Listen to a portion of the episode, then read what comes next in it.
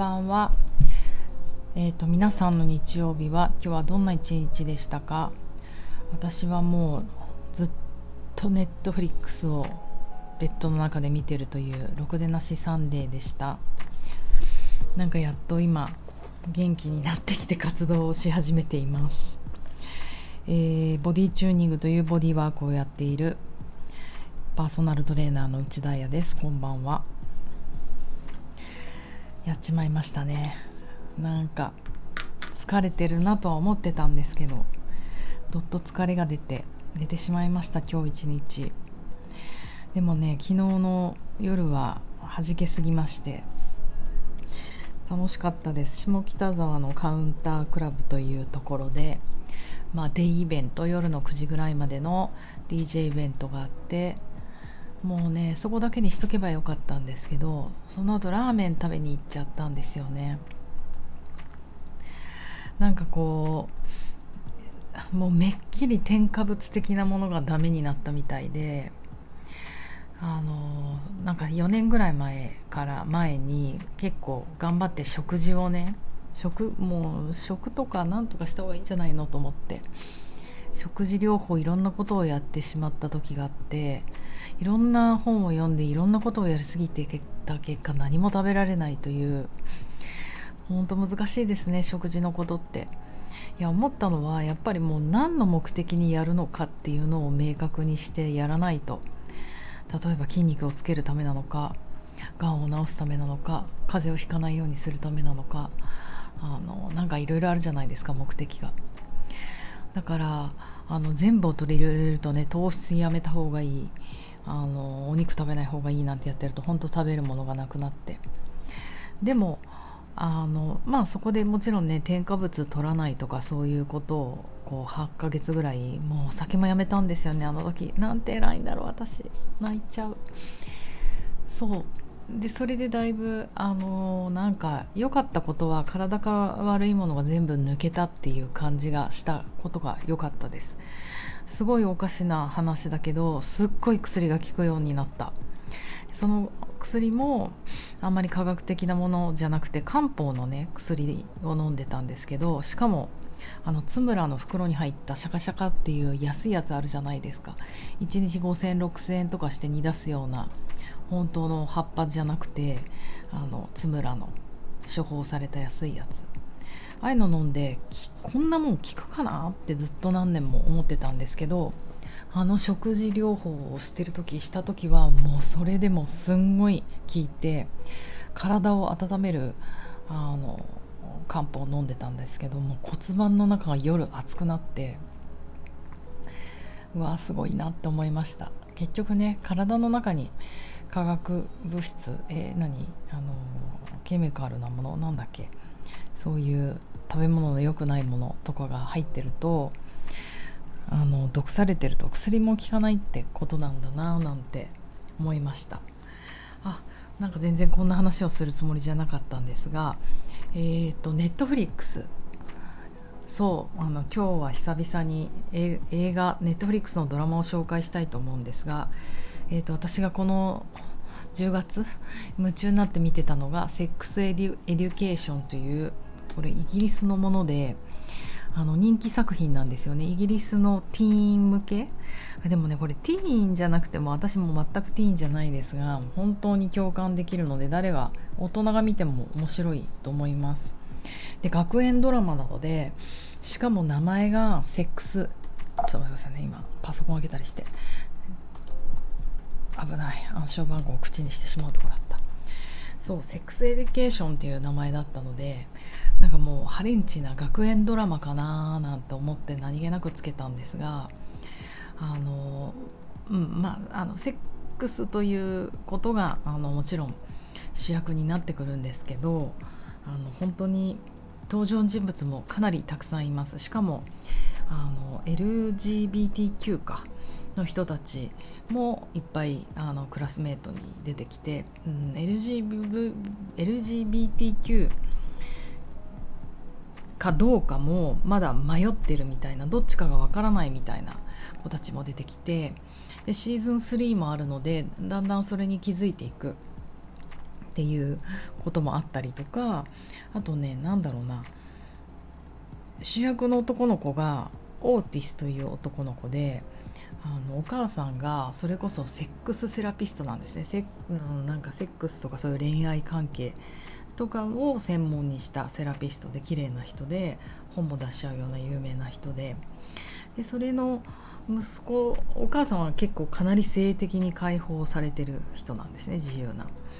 でオーティスはあのどちらかというともうクラスに1人いるオタクくんみたいな感じでえっ、ー、とシーズンの初め、えー、シーズン1の時とかはもう童貞くんでマスターベーションもうまくできないみたいな本当オタクくん。でもセックスセラピストのお母さんを持つので自分自身はセックスの経験はなくても性的な知識がものすごいあるんですよね。お母さんのその活動を見てたり部屋に本がいっぱいあったりするので。なので、えーと、と学校で、あのカウンセリングを始める。なんかこう裏の校舎にあるようなトイレで、あのまあなこれなん高校生の話？中学生から高校生になるぐらいの話だと思うんですけど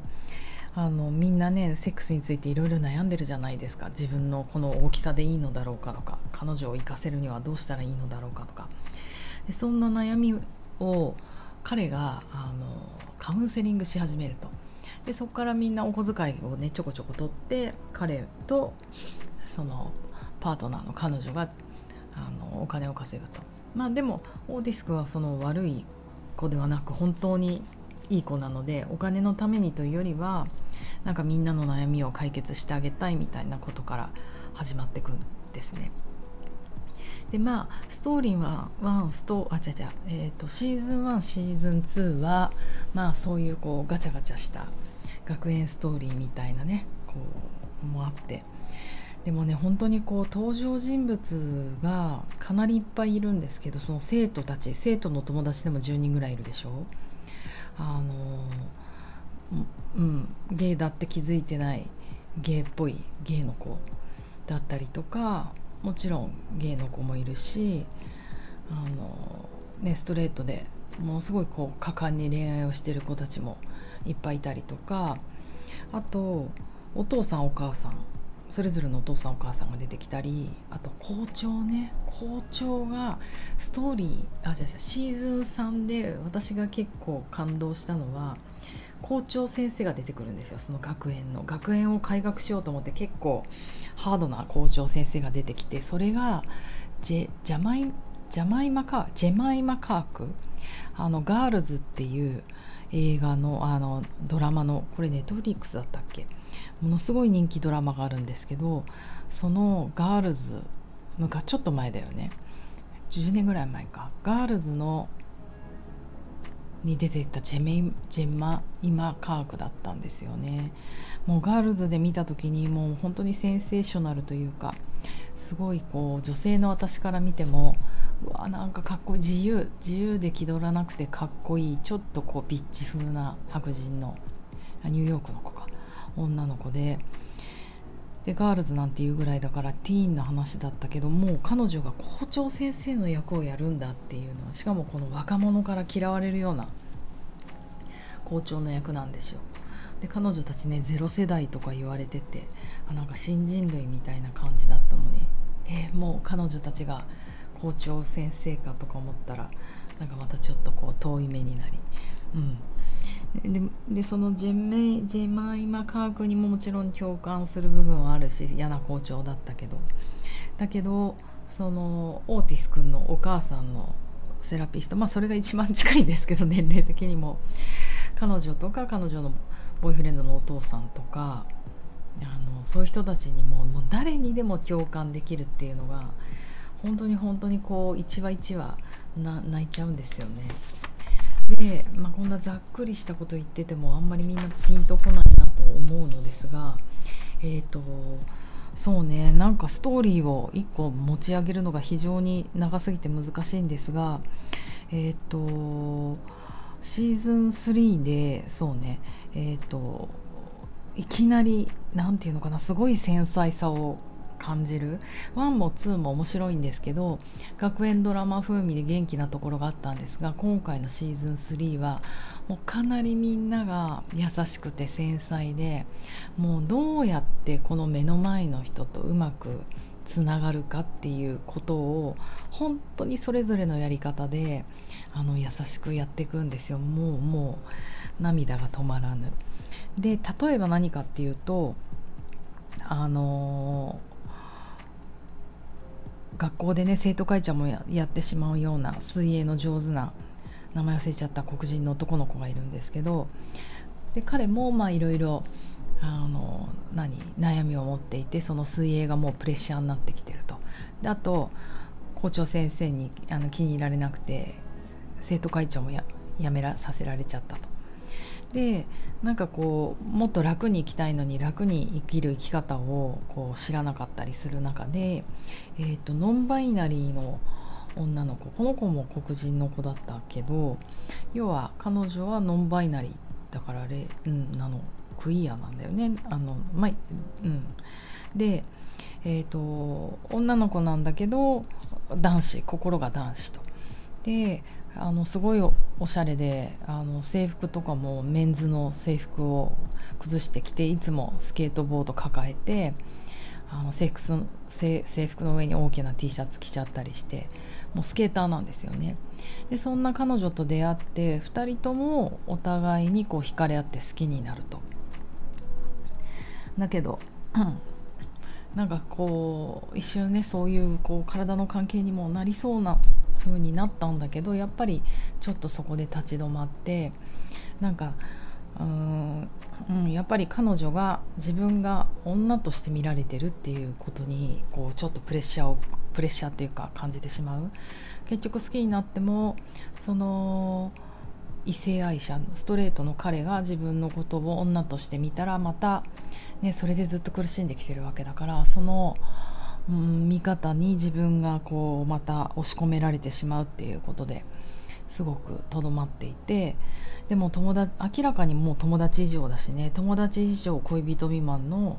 なんか関係で、まあ、今んとこ終わってんですよね。なんかそれもでもすごい素敵だなと思ってしまってそういう関係も。なんかこうやっぱりこうやってさまざまなジェンダーとかセクシュアリティがある人たちが集まってくると自分にない価値観を持ってたりお互いに初めてのことが多いからすごい繊細に人と関わっていくっていうことをトライしないとやっていけないですよね。でもその相手を敬う気持ちとかそういうのにやけに感動したんだなと思って。なんかどうしても日本人ってなんかもう人種も一つだし肌の色も同じだしあとなんかそういうえところまだ遅れてるじゃないですか。LGBTQ とかねクイアとか。だからすだからすごい乱暴なのかなって思うんですよ。自分と同じ考えでしょみたいな。自分と同じ感覚でしょとか。だからやっぱり人と仲良くなる方法っていろんなやり方があって。それもその人の形だしあと速さもあると思うんですねゆっくり仲良くなりたい人もいれば、まあ、突然キュンって仲良くなったりやっぱりそのそれぞれみんなこのバウンダリーっていうものを持っていてそれの突破の仕方ってものすごい私はですね繊細な人が好きだし自分もそうでありたいってなんかすごく思いました。だから逆に私たちの方がその日本人の方が繊細さに欠けてるんじゃないかななんてこのドラマを見て思ったりしまいました。そう。ねなんかいいですよね。ノンバイナリーの人たちなんかそれをかの自分のことを C でもなく He でもなくこうデイって呼んでっていうのってこれって英語的にやっぱ常識なんですかね。なんかそんなことを学んでなんかへえってすごい勉強になりました。あとそうだなもう一個感動した点といえばそのオーティスとお母さんはやっぱりオーティス君もねあのその思春期の子でありあの、まあ、常にお母さんとはいつも衝突している。でお母さんもそんな自分の子供が勝手にセラピストとか無免許でやってるのは良くないとも思っていてある意味あの商売敵というか同じ学校でねセラピーやってたりするのでなんかそういうとこでぶつかったりとかしていたんですね。あとはやっぱりお母さんは本当にもう子供がラブだからうんなんかこう少年だったはずの子供がいつの間にかマンになる。あマンになるっていう男の人になるっていうことがまだちょっと受け入れられてないなんか感じがあるんですよね。子供扱いしてしまうと。うん、でそれであのシーズン3の最後の方でお母さんがねお母さんすごいんですよ出産するんですよ。出産をするんですけど48とかで。で、えーと、その出産後に出血がたまらなくなってちょっとこうどうなっちゃうんだろうみたいな一瞬があったんですね。でそこでこうオーティス君は深く深くはお母さんが死んじゃうなんてっていうのに傷ついてあ結局死なないんですけどでお母さんが元気に次の日に手術終わって戻ってきた時にお母さんとなんかする会話でやっぱりあのうん。で彼がまたいろんな人にあの話をねする時その病院でも校長先生とたまたま会ったんですね。校長先生は3年間不妊治療やっててそれでもできないっていう悩みを実はね抱えていてジェメイマジェメイジェマイマカークね女性ね。で彼女にまたそれをうまくあのその話を彼女から引き出して偶然ね。でそこに対するコメントとかもすごく優しかった。素敵だった。でそれをお母さんがこう後ろで聞いてるんですよね。偶然通りかかって同じ病院にいたから。でお母さんがまあきっと痛く感動してまあいろいろあなたにはあの勝手にセラピーすんなとか言ったけれどもあの人との関わり方がとても上手で感動したわみたいなことを言ってそう言うとオーティス君がなんだっけな I can't I can't really explain why I love to I love talk to people か、うん、なんかうまく説明できないんだけど僕は人と話すことが好きなんだよって言って。でそれは like a rush、うん、It's just like a rush ラッシュって R 発音悪いです。RUSH でまあ何？衝動とか衝撃とか。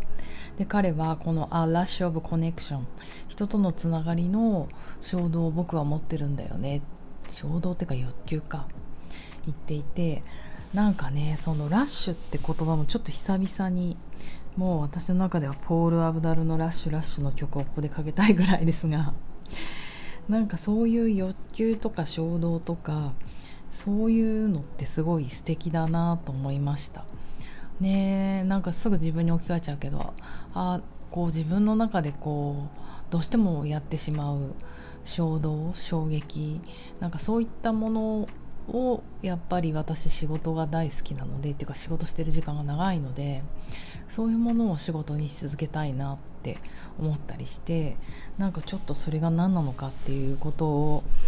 もう一度改めて考えてみようかななんて思いました。あなんかさっき起きたばっかりなので元気なので18分も喋ってしまいました。本当はねちょっとあもうワンストーリー話したかったんだけどお手紙がなかったら明日またもう一個話の続きをしたいと思います。ということで、えー、すっかり時差ボケになって恐ろしい今週あ来週になりそうですが皆さんはよく寝て明日早く起きて頑張りましょうね。人に優しくしていきたいと思います。ではおやすみなさい。